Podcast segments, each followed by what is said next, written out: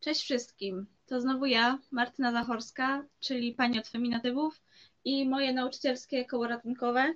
W dzisiejszym odcinku, który jest ostatnim odcinkiem, który prowadzę, mamy wyjątkowo takie nauczycielskie, że tak powiem, zebranie, bo moją gościnią jest Babka Od Histy, czyli Agnieszka Jankowiak-Maik, nauczycielka historii w jednym z poznańskich liceów, autorka książki Historia, której nie było, o której sobie dzisiaj porozmawiamy, a także aktywistka i laureatka nagrody imienia Ireny Sendlerowej. Witam Cię, Agnieszko. Pokaż się nam. Cześć, dzień dobry, dobry wieczór. Witam Państwa bardzo, bardzo serdecznie. Pan Marian mówi, dobry wieczór. Dobrze. No to o, skoro wieczór. Już pokazałam, pokazałam tę Twoją książkę, taka przepięknie wydana rzecz w ogóle. Polecam wszystkim bardzo serdecznie. Ona jest nie tylko świetnie, świetna pod względem merytorycznym i każdy dowie się z niej nowych ciekawostek, nowych faktów, nieco wzbogacających i to nawet bardzo bym powiedziała, nie nieco wzbogacających to, o czym uczyliśmy się w szkole na lekcjach historii. Ona jest też przepięknie zilustrowana. Może tutaj pokażę Wam jeden z, jeden z obrazków, jedną z ilustracji. O, to jest ilustracja, która mnie najbardziej urzekła. To są te dromaderki, które przemycały broń, nosiły broń. Być może nie w takiej formie, jak tutaj artystka sobie wizualizowała, aczkolwiek bardzo to do mnie i bardzo podoba mi się ten obraz i chętnie bym sobie taki nawet powiesiła u siebie na ścianie. To jest też moja ulubiona ilustracja, wiesz? No widzisz. Zdecydowanie, jak szukam, to też szukam tej samej, chociaż Ania Kowalczyk, mhm. która jest autorką świetnej książki, którą też Państwu poleca, polecamy, Brakująca połowa dziejów, która oglądała tę ilustrację wcześniej, od razu mi napisała, mówi: Aga, ale będziesz miała, rzucą się na Ciebie historycy, mm, zwłaszcza wojskowości, powiedzą, przecież to nie tak noszono. Te ilustracje są bardzo symboliczne, tak? Jakby mamy świadomość, że że to są takie, takie, takie zreinterpretowane oczywiście jakaś tam wizja, tak? Tutaj akurat mamy dzieci nakłuwane igiełkami przez, oczywiście to jest mit, przez Żydów, którzy mieli mordować te dzieci, czy, czy to, pobierać im krew i do wypieku macy. Myślę, że o tej porze możemy śmiało mówić.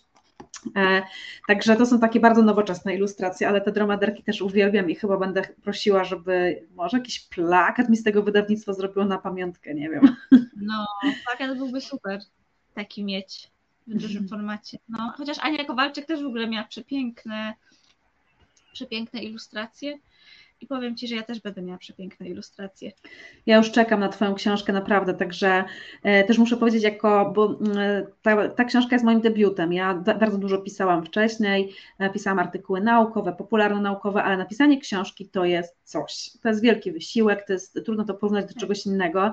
I bardzo Ci, e, wiesz co, Martyna, kibicuję i bardzo czekam na, na ten Twój temat, bo myślę, że to będzie e, dobra rzecz, e, ale bo Cię znam, tak, więc wiem, że jesteś mocna merytorycznie, mm. że, że wiesz, jakby co robisz, co, co, co mówisz i tak dalej, ale myślę, że to będzie też właśnie, mam nadzieję, świetnie rzecz wydana i bardzo potrzebna, żeby też tą świadomość społeczną zmieniać, trochę budować, trochę ludziom głowy pootwierać, także kibicuję Ci i jak będziesz potrzebowała wsparcia i przytulenia, to dawaj znać, bo ja miałam kilka kryzysów pisząc moją książkę. Wiesz co, jak się robi doktorat, to się ma kryzys, jest co drugi dzień, także... Wiem coś ja o wiesz, tym, ja bo ja nie skończyłam pisać doktoratu. Mam napisane ja dwieście stron doktoratu. Koło ratunkowe tutaj właśnie, jak już pokazywałam, to jest koło ratunkowe każdej nauczycielki i nauczyciela. To jest, z jednej strony jest pokryte lukrem, z drugiej jest samo ciasto. Jest mięciuśkie i po prostu można do niego wkładać ręce. Nawet na chama można by głowę wsadzić. I jest to bardzo rzecz pomocna zawsze w kryzysie pracy twórczej i, i nauczycielskiej. Ale wracając do Twojej książki, powiedz mi, dlaczego Historia, której nie było? O co chodzi z tym tytułem? Opowiesz nam e, bliżej, przybliżysz nam e, to, co, co kryje się za nim? E, tak, z przyjemnością. Z przyjemnością, z przyjemnością. E, tak naprawdę w pierwszej kolejności to miał być tytuł roboczy w ogóle. Nie, nie, byłam, nie wiedziałam, że czy tak się jakoś stało, że z tytułu roboczego stał się tytułem ostatecznym, bo nam się spodobał i faktycznie oddaje chyba to, co, co chciałam w tej książce przekazać. Ale to miał być tytuł roboczy, kiedy mój redaktor, Rafał Czech, którego po prostu pozdrawiam i wielbię, z Wydawnictwa Otwartego, jest cudowny. Bo właśnie lubię, lubię jakby podkreślać rolę redaktorów, redaktorek, bo powiem wam, że kurczę, to nie jest łatwa sprawa naprawdę, w ogóle wpaść na dobry pomysł, przemielić te wszystkie koncepcje po drodze, jak ktoś stoi z boku na chłodno, ale z taką czułością i życzliwością dla nas, jednak mówi, to nie jest dobry pomysł, tak? To ci gorzej wyszło, a to ci poszło super, tak? Jednocześnie poprawia tę książkę wielokrotnie, żeby uniknąć różnych błędów w top i tak dalej, chociaż to jest chyba niemożliwe, żeby w ogóle tego uniknąć, to, to, to też tak już widzę z doświadczenia, e, więc rola redaktora ogromna. No i on napisał do mnie wiele, wiele miesięcy temu, mm, no hej Aga, mam taki pomysł, może byśmy razem napisali książkę, czy ktoś, cię, czy ktoś ci już ci to proponował, um, bo moje wydawnictwo było za, byłoby zainteresowane, a ja bardzo chciałbym z tobą zrobić książkę. I dla mnie właśnie redaktorzy są takimi drugimi autorami, autorkami e, książek i byłoby super, gdyby byli bardziej wyeksponowani na tych wszystkich okładkach, bo e, ich praca jest ogromna. E, Rafał wtedy napisał, że chodzi mu po głowie taki tytuł, bo jakby on jest autorem tego pomysłu, tak jak powiedziałam, yy, i mówi, wiesz, chodzi o to, tak jak, yy, tak jak z chrztem Polski. Yy, to, to miał być taki yy, dla mnie yy, punkt odbicia, yy, no, że mówi się tak powszechnie w podręcznikach, tak się pisze chrzest Polski, chrzest Polski, a to przecież nie tak wyglądało, że Polska od razu narasta, przyjęła chrześcijaństwo. I wszyscy żyli długo i szczęśliwie, mówiąc w dużym uproszczeniu. Yy, ja sobie pomyślałam, że kurczę, że być może y, wszyscy to wiedzą. To była taka moja pierwsza myśl, że czy na pewno, czy naprawdę musimy obalać taki mit, skoro wydaje się to oczywiste. I oczywiście dostaję raz na jakiś czas zarzuty, zwłaszcza od takich bardziej wytrawnych historyków y, albo też pseudohistoryków z grup różnych y, facebookowych przede wszystkim, y, że to oczywiste. Ale jednak okazało się, że to w ogóle nie jest oczywiste. Y, powiem Państwu dlaczego. Całkiem niedawno pojawiła się w związku z tą nową sytuacją w edukacji, w której się znaleźliśmy, czyli w tym przypadku z, w związku z napływem uczniów ukraińskich do polskich szkół, Ministerstwo Edukacji i Nauki wydało taką broszurkę, która miała właśnie uczniom i uczennicom ukraińskim przybliżyć polską historię. I te pierwsze zdania to już są takie, że w dziewięćset sześćdziesiątym szóstym roku Polska przyjęła chrześcijaństwo, wtedy powstało de facto państwo polskie i od tego czasu, uwaga, łaska Pańska spłynęła na kraj. I pomyślałam sobie, kurczę, powielamy takie w ogóle schematy, już abstrahuję od tego, że piszemy to, coś takiego się pojawia w świeckiej szkole, tak? I, i łączenie tych wątków takich religijnych nie jako jakaś decyzja, powiedzmy, polityczna, tak? Ale właśnie te, to jeszcze to zdanie, że łaska Pańska spłynęła na, na, na kraj, tak? Że takie rzeczy się pojawiają w polskiej szkole. Więc nie, ludzie tego nie wiedzą, czy nie mają tego pełnej świadomości, a jak przejrzałam podręczniki, to okazało się, że nagłówki właśnie typu chrzest Polski i potem wynikające z tego wydarzenia same superlatywy, same pozytywne konsekwencje, zadania do tego wymienia, jakie pozytywne konsekwencje przyniosł, przyniosły, przyniósł Polsce, tak, ten chrzest, przyjęcie chrześcijaństwa, sprawiło, że zaczęłam się zastanawiać, że faktycznie to nie jest tak, że każdy to wie, a ja jako nauczycielka, jako historyczka wiem też, że wprowadzenie chrześcijaństwa w Polsce po pierwsze trwało bardzo, bardzo długo, bo przeżytki chrześcijaństwa, przeżytki pogaństwa tak naprawdę do początku wieku dwudziestego znajdziemy, już nie mówiąc o ruchu odradzania się pogaństwa, tak, od dziewiętnastego wieku z kolei, ale ta chrystianizacja jako całego państwa no, w dwunastym, w trzynastym wieku nadal jeszcze postępowała, nadal to nie było takie oczywiste dla wszystkich, że były bunty ludności, która nie godziła się z przyjęciem nowej wiary, wreszcie, że w zasadzie pełnoprawnym pojęciem byłoby tutaj używanie sformułowania chrzest mieszka, tak? Chrzest mieszka, chrzest dworu. No i zaczęłam szukać, jakie jeszcze takie historie podobne możemy znaleźć. Oczywiście ja się trochę przestraszyłam, w ogóle nie chciałam tej książki ostatecznie pisać, wymyśliłam jakieś tam swoje pomysły, ale Rafał był tu twardy i powiedział, że to naprawdę jest świetny pomysł i że jestem w stanie to zrobić. No i wybrałam troszkę takich historii, których nie było, to na przykład zmyślone cytaty z historii polskiej, powszechnej, bitwy, które się nie odbyły, mimo tego, że wydaje nam się, że były, ale potraktowałam to dużo szerzej, to znaczy ja jestem osobą, jeśli Państwo mnie znacie, ja już tutaj też kiedyś u Was występowałam, było mi szalenie miło, to wiecie, że jestem jednak taką osobą zaangażowaną, dla mnie ważne są moje wartości, takie jak równość chociażby, akceptacja, tak, otwartość na drugiego człowieka i tak dalej. Walczę ze stereotypami, lubię historię, czyli tą kobiecą stronę historii i tak dalej, i tak dalej. I chciałam te wątki przemycić w książce, no więc zaczęłam się zastanawiać, co tam mogę, mogę włożyć, no i właśnie jako historia, której nie było, wrzuciłam też, powiedzmy, stereotypy wobec kobiet, w tym przypadku polskich władczyń, jak stereotypowo one są przedstawiane w podręcznikach, no bo to nie, to nie jest prawda, tak, to, że tam w dwóch zdaniach je zapamiętujemy, nie znaczy, że tak było.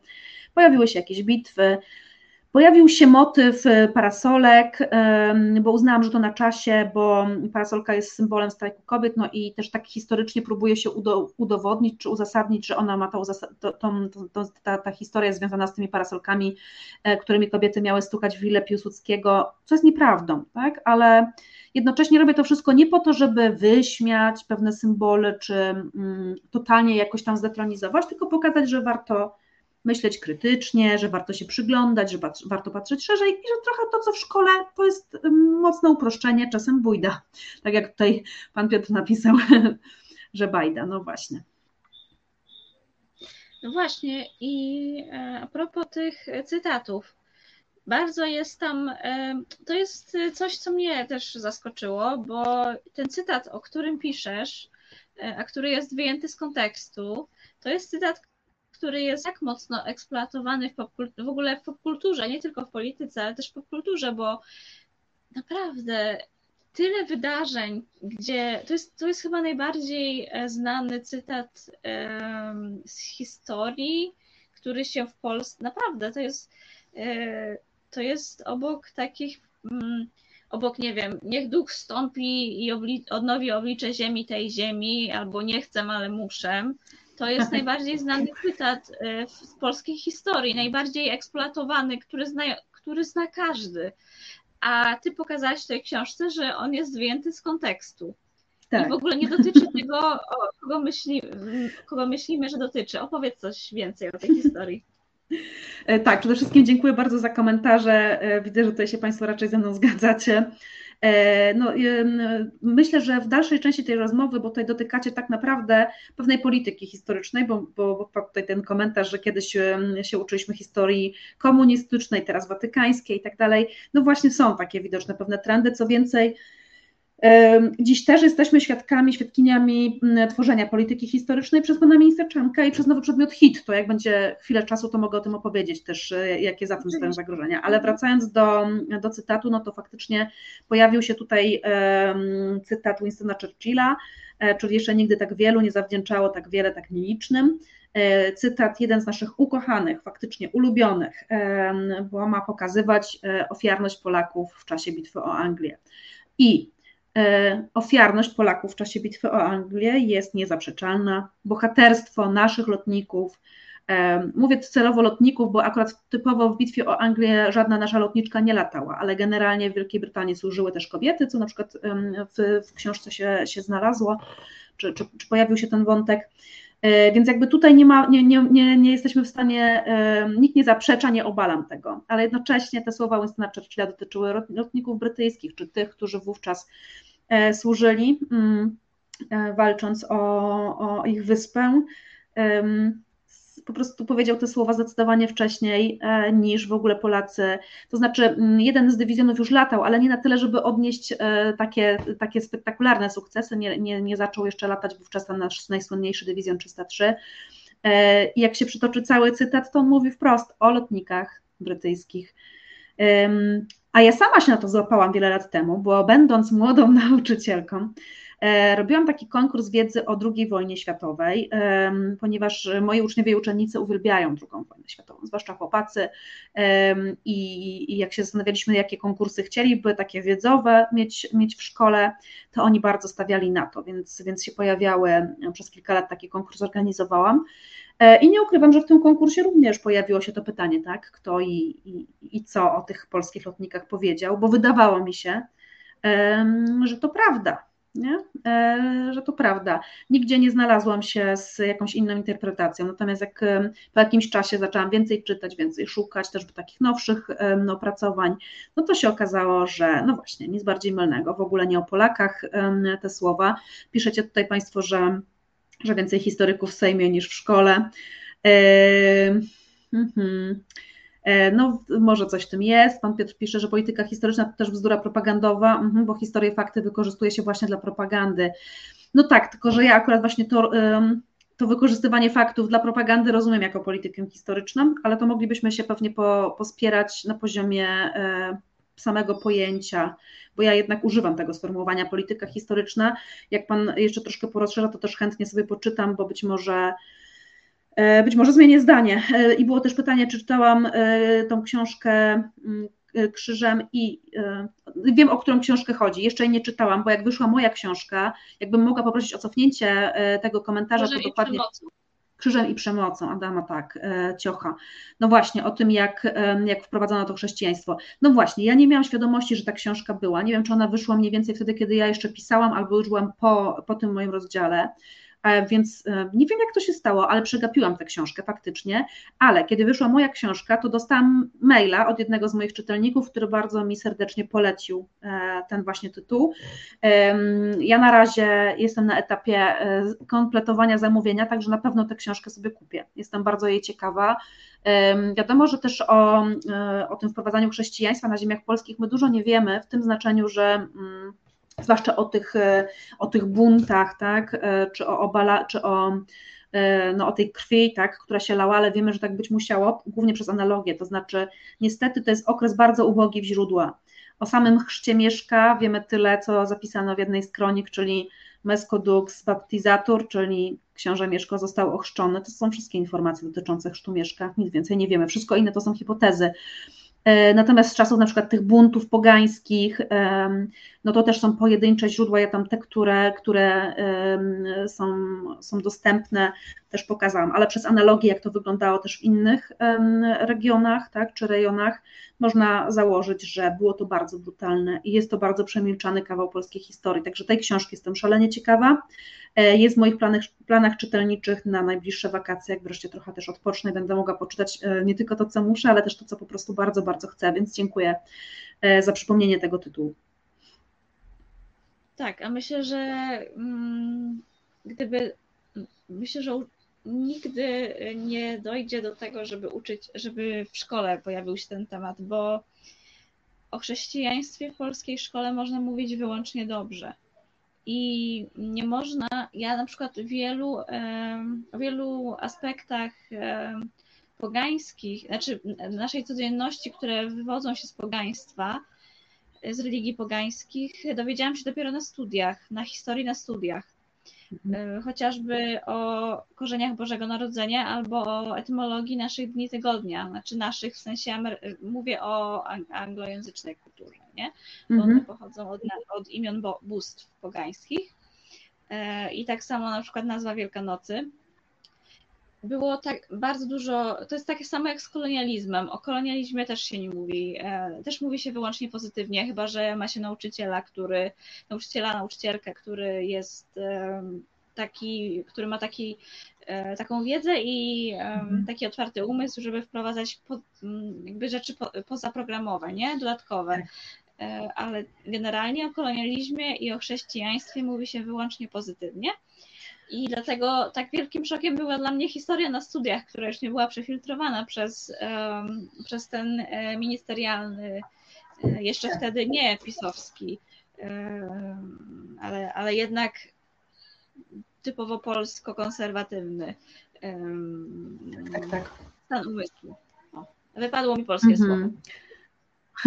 Ale tak, tak, zgadzam się i tak jeszcze pewnie moglibyśmy więcej wycisnąć z tych tematów, bo na przykład ja na studiach w ogóle się prawie nie uczyłam historii kobiet, tego mi strasznie brakowało, ja wtedy w ogóle nie czułam tego braku, Natomiast jeśli chodzi o te, o te elementy, no właśnie jeśli zatrzymaliśmy się na, na temacie religii, no to teraz w tych nowych podstawach programowych, które tam po cichu są przygotowywane w ministerstwie, to na przykład pojawiają się takie wątki, że uczeń, uczennica w szkole średniej ma analizować zjawisko prześladowań religijnych na jednym przykładzie, na przykładzie prześladowań chrześcijan. Nie ma tam wątków innych, prawda, religii, więc, no, więc to jest takie, no, to, to już pokazuje, tak, z postaci historycznych najczęściej pojawiającą się w podstawie programowej do nowego przedmiotu, czyli historia i teraźniejszość, tak zwany hit, Jan Paweł drugi występuje chyba z pięć razy w różnych kontekstach, a w ogóle tych nazwisk w podstawie programowej naprawdę powinno być niedużo. Więc, więc to jak najbardziej. Ja też, ja akurat na moich lekcjach uczę o, o tym, jak się mieszały kultury pogańska z chrześcijańską.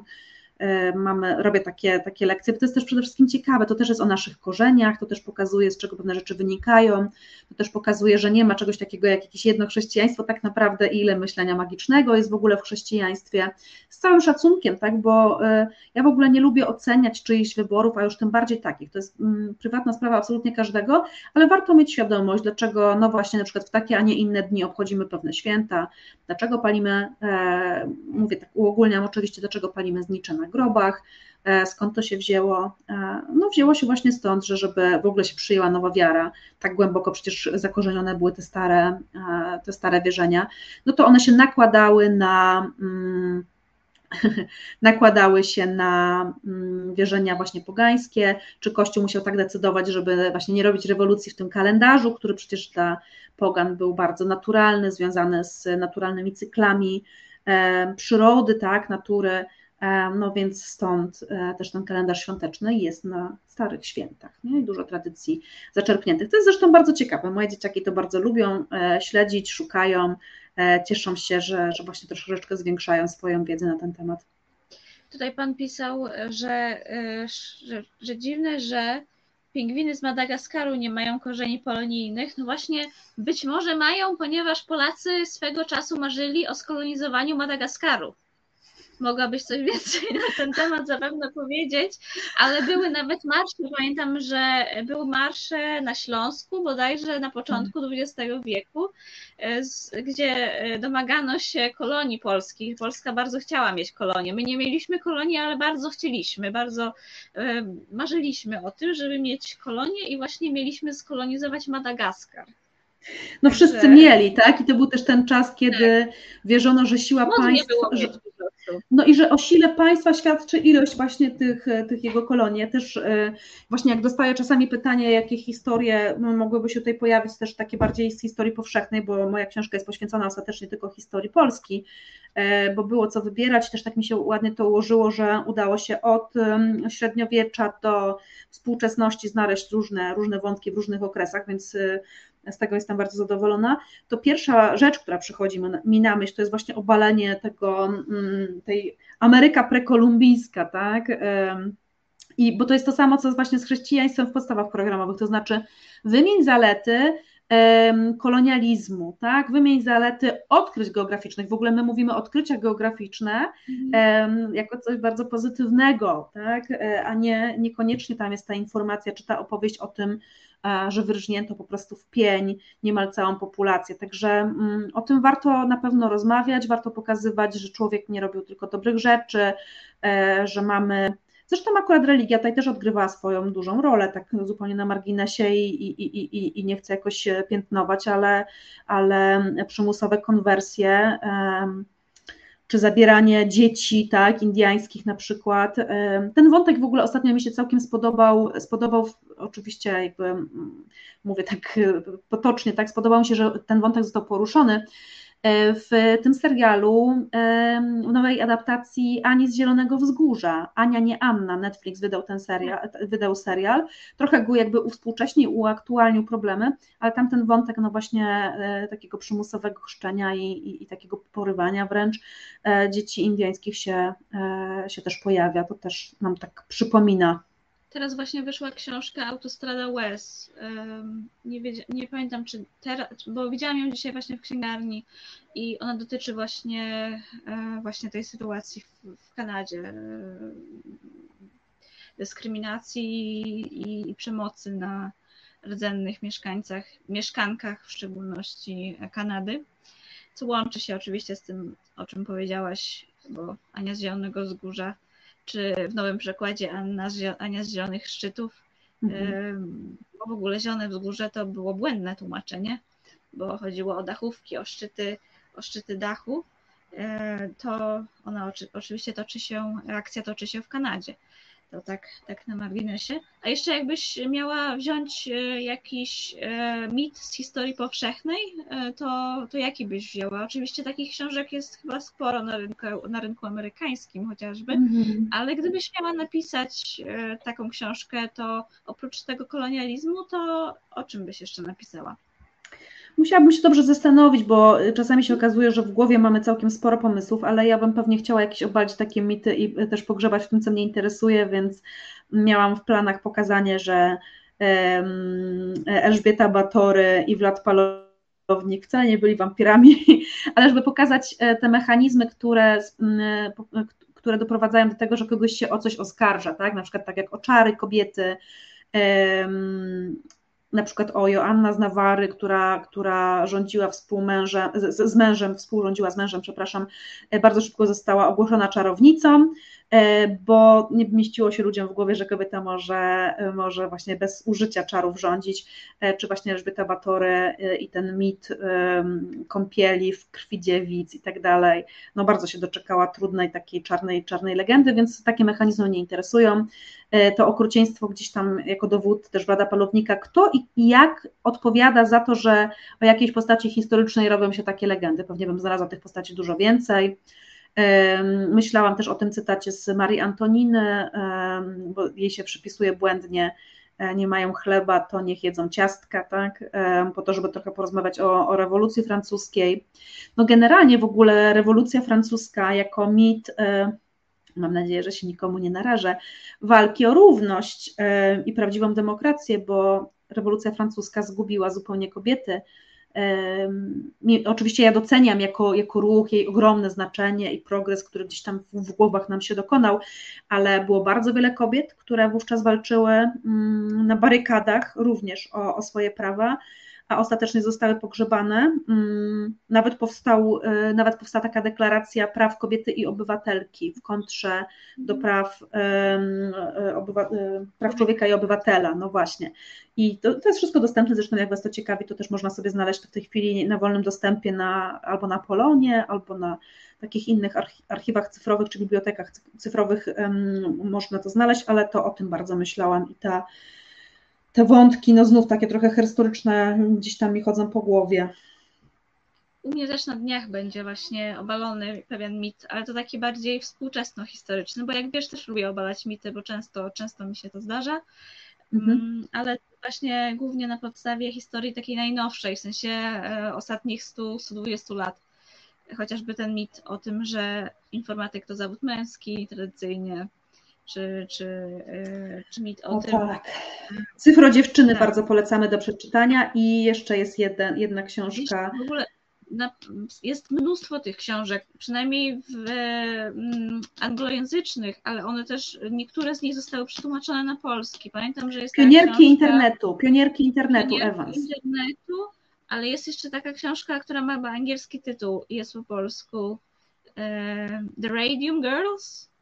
Może takiego? To nie znam, nie znam, nie znam, jest, nie znam. No, jest coś takiego i jeszcze było, tak, Pionierki internetu to właśnie o kobietach, które, e, które były pierwszymi komputerami, bo w ogóle kiedyś komputer e, to był e, człowiek, nie? Człowiek, który wykonywał te obliczenia. Gdyby nie kobiety, gdyby nie kobiety komputery, gdyby nie kobiety matematyczki i programistki, no to człowiek na pewno znacznie później poleciałby na Księżyc chociażby, bo w NASA pracowało mnóstwo, mnóstwo kobiet, które obsługiwały te wszystkie maszyny, które liczyły, mnóstwo też kobiet czarnych, o czym, mm. o czym się dopiero teraz jakby zaczyna mówić na nowo. Tak. Też mit na przykład o białej sukni, czy mit niedługo właśnie wejdzie na mój profil mit, obalenie mitu o, o tym, że inicjacja seksualna dawniej następowała później niż dziś, co jest totalną nieprawdą w świetle badań historycznych. To tak a propos właśnie mm. mojej pracy doktorskiej, bo jak wiesz, on dotyczy między innymi, on dotyczy edukacji seksualnej i jej wpływu na kompetencje komunikacyjne młodzieży i teraz właśnie piszę ten teoretyczny rozdział historyczny i jak się zagłębiam w te źródła z początków lat, z początków dwudziestego wieku, no to zdecydowanie dwudziestolecie międzywojenne to nie był ten czas taki, o jakim my myślimy, że był, jeśli chodzi o obyczajowość, moralność i tak, tak. Um, tak i, i szczególnie jeśli chodzi o moralność e, osób młodych. No, tam, tam się działo, tam się działo bardzo dużo. Przepraszam, ja w ogóle chciałam napisać też... Um... W pierwszym moim konspekcie był rozdział o tym, że tak nam się kojarzy to dwudziestolecie międzywojenne, bale, rauty, mhm. e, tak, że, że to jest takie eleganckie, że jest ten rozwój gospodarczy ogromny, e, a jednak przecież skrajna bieda, a jednak przecież e, w ogóle cały temat prostytucji w dwudziestoleciu międzywojennym, mhm. trudny, tego całego takiego półświadka, tak, to są wszystko bardzo, bardzo trudne, e, bolesne rzeczy, ale też ostatecznie z tego zrezygnowałam. E, Nie pamiętam na rzecz czego, ale właśnie wybierałam trochę, trochę tych, tych mitów, no i jakby wybrałam takie, które gdzieś mi naj, naj, najbardziej leżały, ale tak, to dwudziestolecie, takie odczarowywanie i pokazywanie prawdy, um, bo z jednej strony oczywiście mamy wspaniałe odkrycie, jest w ogóle bardzo fajny film um, Niepospolita na YouTubie, taki, e, taka interpretacja, ale mająca pokazać oczywiście wielkie sukcesy wspaniałych ludzi kultury, sztuki, nauki, którzy tworzą to dwudziestolecie, ale trzeba pamiętać, że jednak przeciętny człowiek, te strajki robotnicze, oj, bardzo, bardzo trudny, bardzo trudny okres i też taki w szkole, na, na lekcjach historii mocno taki zaczarowany, właśnie pokazywany raczej przez pryzmat ciekawej kultury, nie wiem, mody, mhm, tak, tak. Kojarzy nam się z Wielkim Gatsbym, z tymi strojami, z takimi... z tymi wszystkimi balami, piórami, muzyką, prohibicją też mnie się kojarzy tak, tak, jako amerykańska. Tak, tak. Mhm. A to był też okres no, zepsucia moralnego, ktoś by powiedział. No tak, rozwoju przestępczości i jeśli chodzi, w ogóle wtedy przeprowadzono pierwszą lekcję edukacji seksualnej w Polsce, mhm. na ziemiach polskich, co, co jest też, było też ewenementem na skalę światową, bo instytucjonalna edukacja seksualna została wprowadzona dopiero w latach pięćdziesiątych. Więc, więc to my byliśmy pionierami w pewnym sensie. Mhm. Też warto pamiętać, że, że homoseksualność została, zdekry, została zdekryminalizowana na ziemiach polskich znacznie wcześniej niż na ziemiach zachodnich, bo to jest różnica czterdziestu lat, więc, więc to jest... Nie wiedziałam tego, ciekawa. Nie wiedziałaś mhm. tego? Nie, nie, nie, nie, nie. To w ogóle nie mój obszar, ale... Mhm. Tak, bo na przykład w, w Niemczech czy, czy też w Wielkiej Brytanii, no to homoseksualność została zakryminalizowana w latach siedemdziesiątych. Mm-hmm. Na kanwie ruchu, Stone, ruchu po masakrze w Stonewall. Mm-hmm. I później to dotarło też do Europy. I ten ruch emancypacji osób L G B T zaczął się rodzić właśnie w latach siedemdziesiątych w Europie Zachodniej i wtedy dopiero zaczęto tę przesłankę, to, to kryminalizowanie stosunków homoseksualnych między mężczyznami, bo między kobietami no to nikt się nie zajmował kobietami, nikt nie wierzył, że dwie kobiety mogą być ze sobą i, i ze sobą uprawiać seks, bo to, to się nie mieściło w głowach ówczesnych mm-hmm. prawodawców. W Polsce natomiast miało to miejsce w latach trzydziestych. Hmm. Bo jak, jak te, tak, po,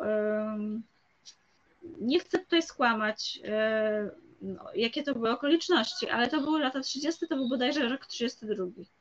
Super, bardzo ciekawe jest to, co mówisz też, akurat jakby tymi wątkami się niekoniecznie zajmowałam, aczkolwiek trochę za, poruszy, chciałam poruszyć troszkę, bo moja książka jest bardzo taka, powiem tak brzydko, mainstreamowa, tak? Czyli bardzo bym chciała trafić do masowego odbiorcy, raczej jest dla młodszych niż dla, nie jest to książka dla jakichś tam specjalistów, tak, którzy, chociaż od specjalistów też dostaje pozytywne recenzje a propos tego, jak popularyzować też, też, też historię, ale nie chciałam przywalić za dużo, więc u mnie bardzo ostrożnie też te, te wątki w tej książce się pojawiły, wspominałam tylko o Marii Dulębiance, ale uważam, że też kwestia tożsamości takiej powinna się pojawiać w takich, w takich właśnie popularno-naukowych książkach. Powinniśmy o tym mówić po to, żeby ludzie się czuli bezpiecznie, po to, żeby czuli, zwłaszcza młodzi, tak, że nie są osamotnieni, że to nie tylko oni, tak, że, że to zawsze w historii miało miejsce i że wybitne postacie też miały różną orientację seksualną czy różną tożsamość, więc myślę, że pójdę krok dalej w następnej książce,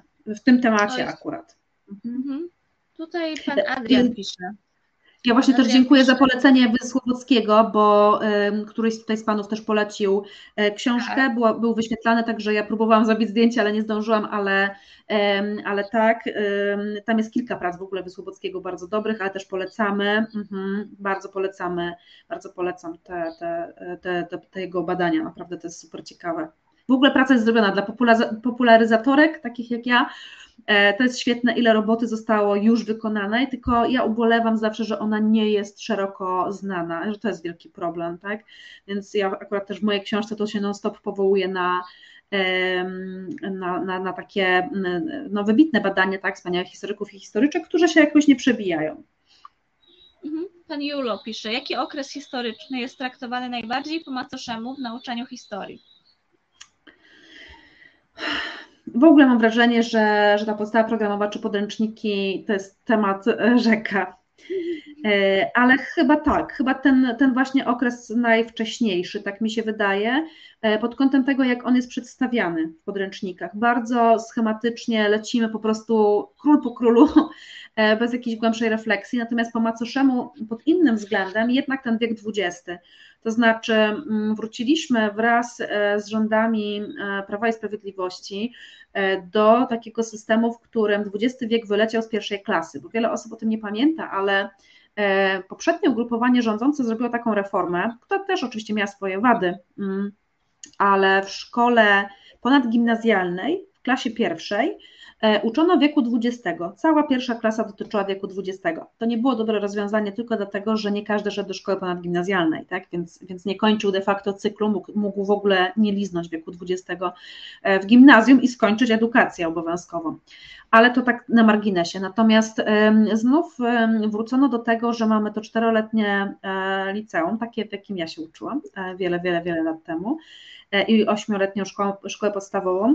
I zawsze największym problemem było to, że niestety nie wyrabiano się, tak? Nauczyciele, nauczycielki się nie wyrabiali z materiałem i pewnie większość z Was też tego doświadczyła. Druga wojna światowa to był maks, ewentualnie jakiś początek, tak, kształtowania się P R L u, co się robiło na lekcjach. I to jest wielki problem i dlatego nie zgadzam się z panem ministrem Czarnkiem a propos nowego przedmiotu, ale zgadzam się z tą diagnozą, że jest problem z edukacją na temat wieku dwudziestego w polskiej szkole, bo większość tego po prostu nie robi.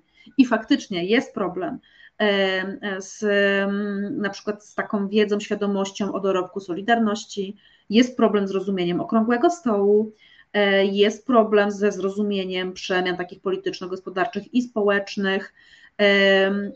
I myślę, że to, że to wymaga mądrej reformy. Tutaj pan Marek pisze, że kiedyś tak było, że się zaczynało od starożytnej Grecji, a ja nawet bym powiedziała wcześniej, bo jeszcze te starożytne wszystkie Mezopotamie, Egipty i tak dalej, tak, szło no się epokami i nie dało rady dociągnąć do dwudziestego wieku. Panie Marku, dokładnie to samo jest teraz po tej reformie, z powrotem. Tak, i wiesz co, ja tu chciałam jeszcze dodać, bo ja mam taką niepopularną opinię, jeśli chodzi o to, jaki okres jest traktowany po macoszemu, mm-hmm. i jaka epoka jest traktowana po macoszemu. Myślę, że nikt nie podziela mojej, e, mojej opinii, ale od zawsze miałam tak, że e, uważam, że po macoszemu traktowane jest cywilizacje, są cywilizacje azjatyckie, bo one to są wielkie cywilizacje, które tak naprawdę stworzyły razem z Grecją i Rzymem, i Egiptem, i Babilonem, które stworzyły podwaliny pod to, co, pod na przykład technologię. Mhm. A mamy taką tendencję jako Polacy i Polki, myślę, że pewnie też przedstawicielki innych narodów zachodnich, trywializowania narodów azjatyckich jako jakichś po prostu zapóźnionych w rozwoju, kiedy tak naprawdę oni są technologicznie dużo bardziej, na, za, na dużo bardziej zaawansowanym poziomie niż my, a my traktujemy na przykład Chińczyków jako jakieś po prostu jakieś prymitywne ludy, które mhm. sobie tam uprawiają ten ryż i e, żyją w ziemiankach. Tak. Kiedy powinniśmy chociaż troszkę poświęcić czasu na omówienie dorobku cywilizacji chińskiej i jej wpływu na, na, na, na nas wszystkich, tak? Już nie mm. mówię o cywilizacji indyjskiej, japońskiej, ale chociaż tą chińską, żebyśmy liznęli chociaż trochę, bo mm. ja pamiętam ze swojej edukacji, to, to nawet to ten temat był w podręczniku, ale my go nie przerobiliśmy, bo nie było czasu. E tam jakieś tam. To znaczy w ogóle, wiesz, i to jeszcze w kontekście starożytności, to jeszcze znajdziesz, tak, w podręcznikach czy w podstawie programowej jest zapisane, że jednak ten dorobek cywilizacyjny powinno się poznać, ale przede wszystkim my bardzo europocentrycznie opowiadamy o, tak. o, o opowieść o historii, w związku z tym um, bardzo trudno jest um, jakby edukować się w takim klimacie jednak um, globalnym.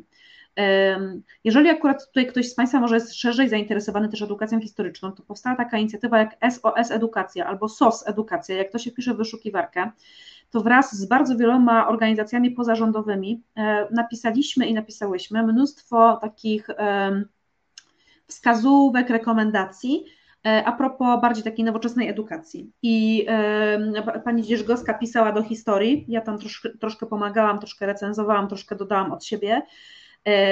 Ja sama robiłam do wiedzy o, o społeczeństwie, a w zasadzie do edukacji obywatelskiej, która w Polsce po prostu nie istnieje systemowo, a zaraz nie będzie jej w ogóle, bo takim ostatnim, ostatnim bastionem była wiedza o społeczeństwie jako przedmiot, tylko że wiedza o społeczeństwie od września znika na rzecz hitu, tylko że jakby hit nie wchłania elementów wiedzy o społeczeństwie, wchłania tam z dwadzieścia do trzydziestu procent, więc ten ostatni bastion runął.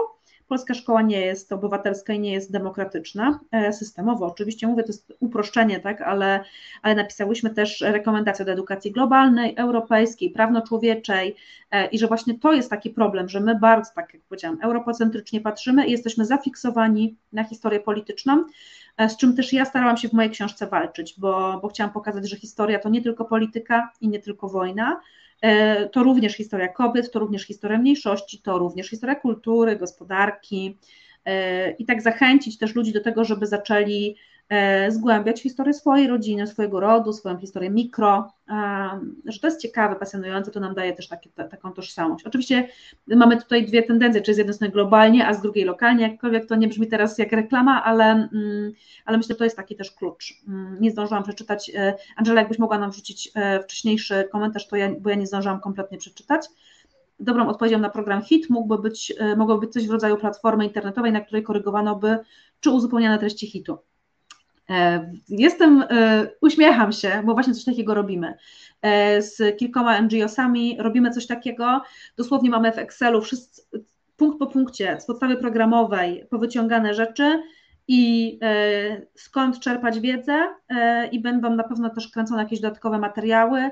Tam Prym Wiedzie, Centrum Edukacji Obywatelskiej, ale nie tylko, jest, jest tam dużo takich, też profesor Andrzej Friszke, taki specjalista wybitny od dwudziestego wieku, taką opiekę merytoryczną nad tym sprawuje, więc bardzo się cieszę, że mogę powiedzieć, że spróbujemy w ten sposób chociaż trochę pomóc a propos hitu, nauczania hitu od września.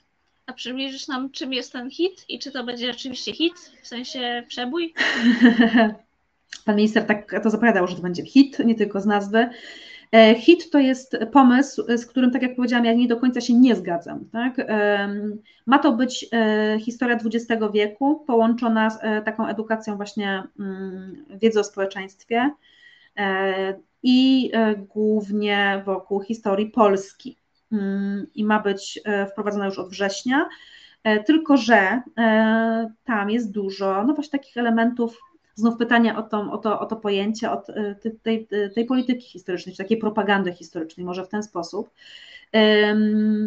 Te, ta podstawa programowa została wysłana do konsultacji społecznych, bardzo był krótki termin, ale mimo tego krótkiego terminu spięliśmy, że tak powiem, tyłki, mówiąc brzydko, i napisaliśmy mnóstwo, różne organizacje, między innymi Polska Akademia Nauk, Polskie Towarzystwo Historyczne, mnóstwo organizacji pozarządowych po prostu zjechały, mówiąc brzydko, ten, tę podstawę programową, ponieważ tam było bardzo dużo takich treści nie do przyjęcia. Na przykład Myślę, że naprawdę nie ma, nie jesteśmy w stanie się pokłócić o to, że rok osiemdziesiąty dziewiąty jest pewną cezurą czasową w polskiej historii po drugiej wojnie światowej. Otóż już nie będzie, ponieważ periodyzacja została zmieniona i teraz rokiem przełomowym jest dopiero rok dziewięćdziesiąty. Kolejnym momentem przełomowym według tej podstawy programowej jest rok dwa tysiące piąty, czyli dojście do władzy Prawa i Sprawiedliwości jako moment, który kończy epokę postkomunistyczną w Polsce według tej podstawy programowej. To jest wielkie uproszczenie, nieuprawnione moim zdaniem, a tym bardziej jak ktoś nie będzie pogłębionej refleksji miał, tak, na temat tej periodyzacji, dramat. Tam się pojawiły i to zostało mimo, tak, mimo negatywnych opinii. Unia Europejska w kontekście na przykład tam się pojawia takich zagrożeń i negatywnych stron Unii Europejskiej i trzeba wymieniać je, że jest Brexit, że wprowadzono nową definicję praw człowieka. Co to znaczy? Ja nie przypominam sobie, żebyśmy redefiniowali prawa człowieka, tak? Ja wiem, co pan minister Czarnek ma na myśli, to jest głupie po prostu i krzywdzące. Albo spory ideologiczne na forum Unii Europejskiej. Chyba tylko głównie Polska i Węgry mają zresztą Unii Europejskiej te spory ideologiczne. No to chodzi typowo tak o, o osoby L G B T Q plus, i o te wszystkie strefy wolne od tego, a propos których Polska tam się tam walczy, tak, nie chce, nie, nie, Unia nie chce dawać im pieniędzy, a oni się strasznie burzą o to, niektóre gminy. Co tam jeszcze? No te, te, aha, euro oczywiście, czy tam załamanie, jakieś tam takie kryzysy migracyjne, o, no to, to są takie tematy, które młody człowiek ma wiedzieć o Unii Europejskiej. Nie ma wskazywać zalet i wad, tak? Można podyskutować oczywiście o Unii Europejskiej, ale tak zdeprecjonować dorobek integracji europejskiej, powiedziałabym odważnie i, i, i niemądrze, mam nadzieję, że to zupełnie nie przejdzie. Co tam jeszcze z takich ciekawych rzeczy? No mówiłam o tych prześladowaniu chrześcijan, w ogóle... Um, Oczywiście prześladowanie chrześcijan w czasach współczesnych. Tak, tak, tak, tak, tak. E, tak, bo to też w też. To tam wiesz, jest niedoprecyzowane, więc nie będę dorabiać, ale, ale tak, jakby to, no taka jest gdzieś tam idea. O na przykład ym, koszty, bo jest duży postulat taki, żeby włączyć edukację klimatyczną do polskiej szkoły, prawda, do edukacji, e, no to edukacja klimatyczna pojawia się po, w nowej podstawie programowej do hitu jako koszty polityki klimatycznej, jakie Polska ponosi. I teraz koniec zapisu. Takim najbardziej kontrowersyjnym zapisem w podstawie programowej, którego już nie ma, ale lubię o tym mówić, bo to pokazuje, co próbowano przeforsować, jest takie wymaganie szczegółowe, podane, że uczeń, uczennica musi wskazać, dlaczego katastrofa smoleńska jest największą tragedią w Polsce po drugiej wojnie światowej. To zostało zmienione, jakoś tam złagodzone, tak? Nie było prawie nic o organizacjach pozarządowych. Młodzi ludzie nawet nie wiedzieliby, że istnieje coś takiego jak fundacje czy stowarzyszenia. Cały ten ruch jakby en dżi o sowy został wyrzucony. Wyleciała praktycznie cała z wusu e, samorządność lokalna, bo samorząd, z samorządami też rządowi nie po drodze i idzie w stronę centralizacji. Więc naprawdę przeanalizowanie dobrej tej podstawy programowej do hitu bardzo ciekawie pokazuje, jakie są priorytety tego państwa. Także ciekawa lektura, obszerna, ciekawa, o, a oprócz tego jest przeładowana po prostu, tak, ta podstawa. Wyliczono, że tam brakuje godzin na realizację tego wszystkiego, jest bardzo, bardzo szczegółowo, no i nie jest na myślenie, tak, to nie jest podstawa programowa na myślenie. My cały czas tutaj trąbimy w tej mojej bańce nauczycielskiej kompetencje przyszłości, kreatywność, krytyczne myślenie, tworzenie, tak, kooperacja, komunikacja i tak dalej, a tutaj uczeń, uczennica wymienia, opisuje, charakteryzuje, a nie wyraża swoje zdanie, nie poszukuje, nie odnosi się krytycznie, nie tworzy, tak? Więc to jest taka szkoła, no właśnie, która się i tak jest fatalnie, wiem o tym, że jest fatalnie, tak, w polskim systemie edukacji, a to jakby wyciąga te elementy najgorsze. Więc choć do zasady uważam, że powinniśmy znaleźć czas na to, żeby uczyć się w wieku dwudziestym w polskiej szkole, bo jest z tym problem, tak jakby ta realizacja kategorycznie nie, nie, nie. No tak, z tego co mówisz, to też trochę religia bis, bo na religii też bardzo często omawia się, zresztą no oczywiście nie każdy katecheta, nie każdy katechetka, nie każda katechetka korzysta z podręczników, ale mhm. są takie podręczniki, w których trzeba wymieniać wady Unii Europejskiej, więc... No, więc no to, także jest to dramat. Jest to dramat. A jeszcze a propos mitów i a propos religii i dwudziestolecia, ale też może czasów współczesnych, opowiesz nam trochę o tym micie odnośnie macy i tak mhm. zakończymy tak, takim poważnym, aczkolwiek waż, poważnym, ale ważnym akcentem. Mhm. Tak, to znaczy w ogóle w pierwotnym moim konspekcie takiego tematu nie było, ponieważ ja nie byłam świadoma jego istnienia. Chciałam napisać rozdział o tym, jak kultura i sztuka w łatwy sposób utrwala nam pewne stereotypy czy mity i chciałam troszkę tam nawiązać, bo pamiętałam, że Pogrom Kielecki był zainspirowany właśnie opowieścią o tym, Pogrom Kielecki z tysiąc dziewięćset czterdziestego szóstego roku był zainspirowany pogłoską o tym, że Żydzi porwali dziecko, małego Henia, tak, który uciekł tam z tej piwnicy, naopowiadał niestworzonych historii, a następnie zaczęto mordować ludność żydowską w Kielcach. I zaczęłam się zastanawiać, skąd to się wzięło, bo nie, nie byłam świadoma, tak, tego, skąd to się wzięło. I nagle, jak siadłam do tego tematu, to się okazało, że mit stary od średniowiecza, funkcjonujący nie tylko w Polsce, ale w całej Europie. No i zaczęłam grzebać, grzebać, stwierdziłam, że to jest bardzo ciekawe, straszne, strasznie trudno mi się pisało ten rozdział, ale było to bardzo takie ciekawe i też pokazywało, że niezależnie jak też wpływały pewne mity, na przykład zagraniczne, o których ktoś wiedział, bo na przykład się tam albo czytał, albo wydarzało się to w czasach jego życia, tak? I nagle zaczęło to, zaczą, zaczął być ten mit strasznie utrwalany. I uznałam, że chcę napisać o tym osobny rozdział, bo dla mnie ten temat, na przykład prawno człowieczy, czy takie funkcjonowanie mniejszości w społeczeństwie jest ważny, a mechanizmy dyskryminacji, czy piramida nienawiści, one są też uniwersalne, niezależnie od tego, o jakiej mniejszości i w jakim momencie dziejowym mówimy. I uznałam, że tutaj te mechanizmy wszystkie zadziałały tak samo.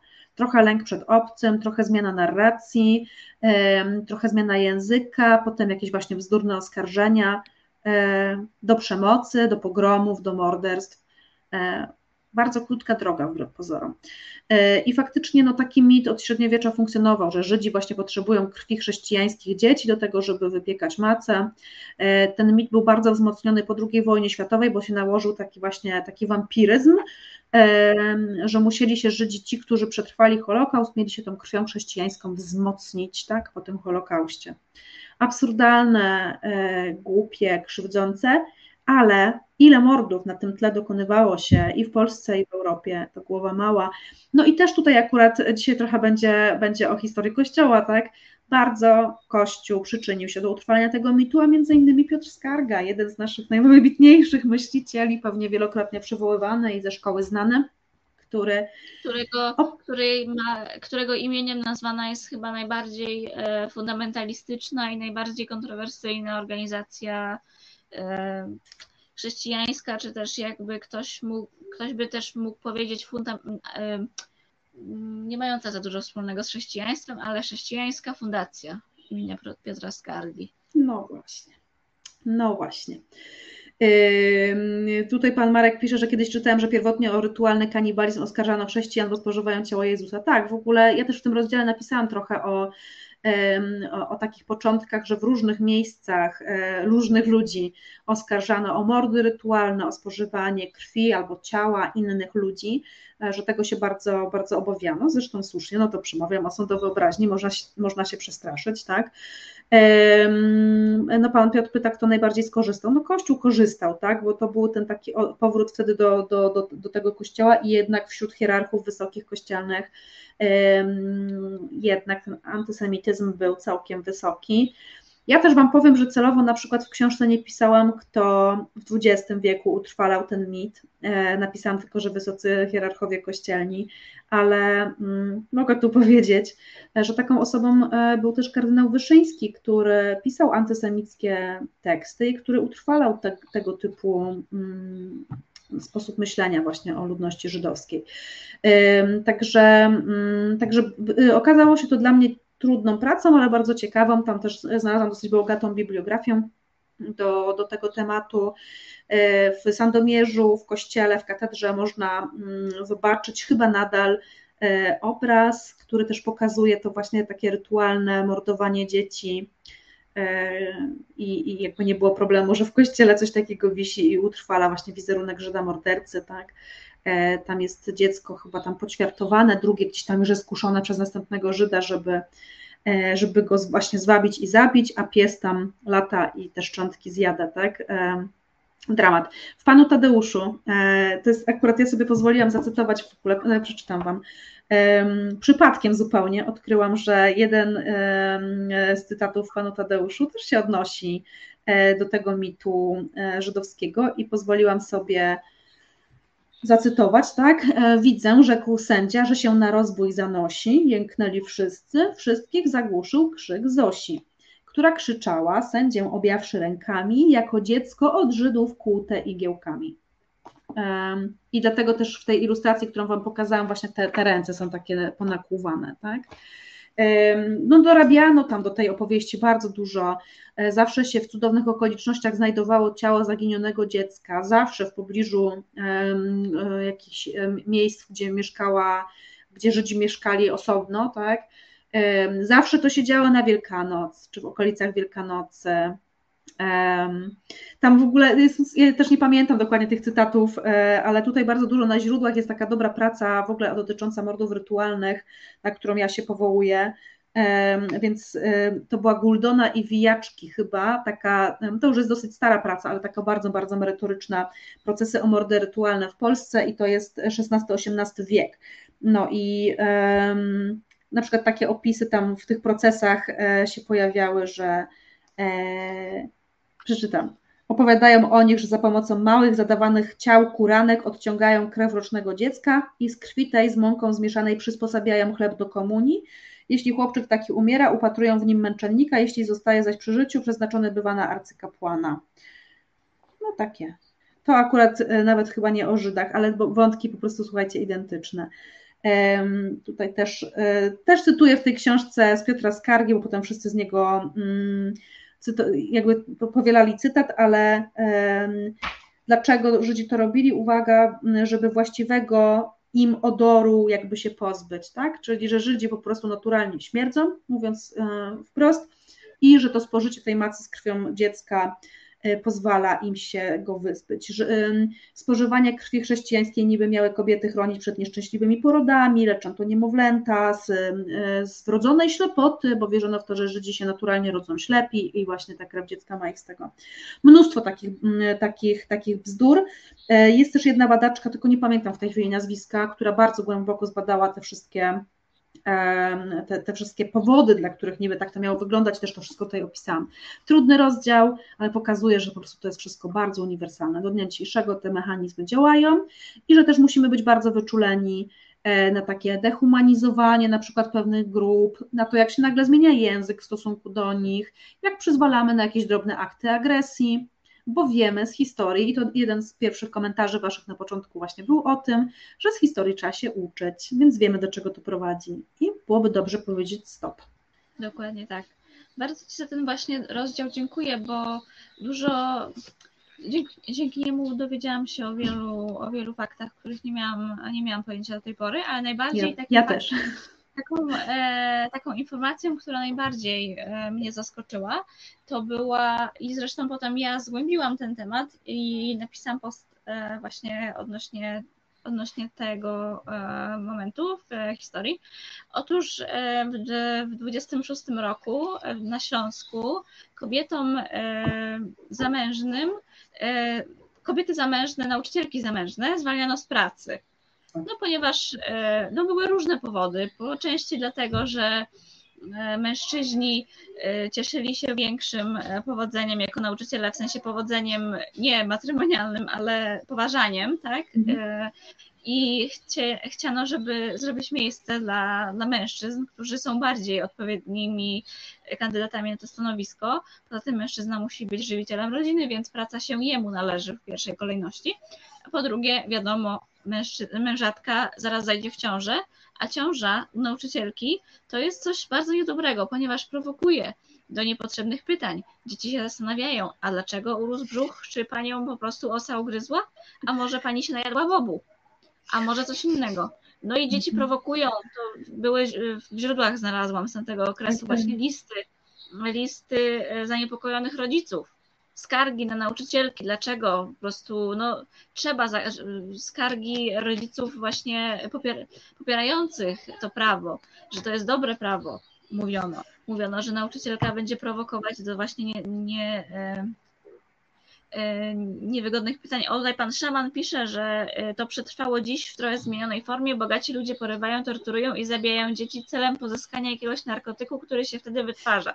Właśnie miałam też o tym powiedzieć przy okazji omawiania mitu o, o Żydzie porywającym dzieci na macę.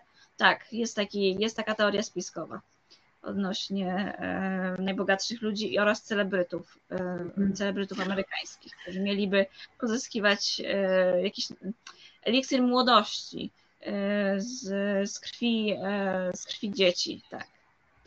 I, i ten mit, a nie mit, ta, ta właśnie historia odnośnie tych nauczycielek, które gorszyły swoim stanem bycia w ciąży, dzieci, była dla mnie bardzo, była mi bardzo bliska jako amerykanistki, ponieważ w Stanach takie sytuacje miały miejsce jeszcze w latach siedemdziesiątych, bo ciąża była postrzegana, ciąża postrzegana była jako nieczysta, jako stan nieczysty, jako stan, który jest takim skalaniem kobiety, w sensie sama fizjologia, ponieważ ona sadowiła kobietę pomiędzy tymi dwoma archetypami, pomiędzy ladacznicą, a pomiędzy matką dziewicą, bo tutaj mamy kobietę, która już prawie jest matką, ale no jest w widocznej ciąży, czyli wiadomo, że uprawiała seks, czyli jest skalana.